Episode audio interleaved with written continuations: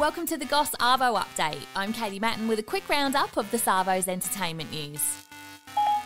It's Monday, the 11th of October, 2021. The Goss. The goss. The goss. The goss.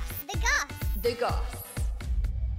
Police have dropped their charges against Prince Andrew, saying they will be taking no further action. I have no recollection of ever meeting this lady. Multiple young women in the UK said they were groomed or abused by him, but after conducting two reviews, Metropolitan Police confirmed they'd ended the case. Didn't happen. In the US, though, Virginia Roberts has accused the royal of sexual assault, saying she was sex trafficked by Jeffrey Epstein, flown to England to have sex with the prince when she was just 17. I ceased contact with him after I was aware that he was under investigation. Andrew was served with the court papers earlier this month, with his lawyer saying he was open to a private settlement out of court. Meanwhile, the royal family have held a secret summit to decide his fate within the family.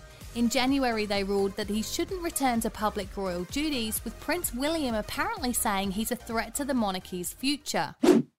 It's been revealed that Britney Spears' grandmother died by suicide when she was just 31. Emma Jean was Britney's dad's mother and where Britney got the middle name Jean from.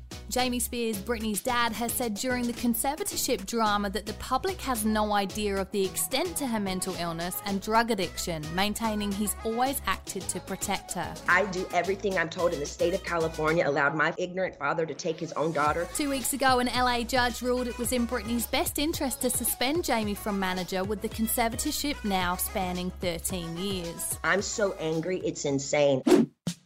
And Home and Away actress Sam Frost has received backlash for posting a video saying she's unvaccinated. I was really hesitant about doing a video or even speaking up about this sort of thing, but I feel like it's getting to a point now in the world where there is a lot of segregation. The 32 year old who plays Jasmine Delaney on the show has since deleted her Instagram account after sharing the lengthy video where she said she's not vaccinated, there's a reason why not, and she's spoken to her psychologist about it and wishes to keep it private. You know, there are lots of different reasons why people aren't getting vaccinated. Channel 7 have spoken out saying they strongly encourage vaccination for staff, that they undertake COVID testing three times a week, and that Sam follows the safety protocols in place. Well, I'm not vaccinated, and that's my decision.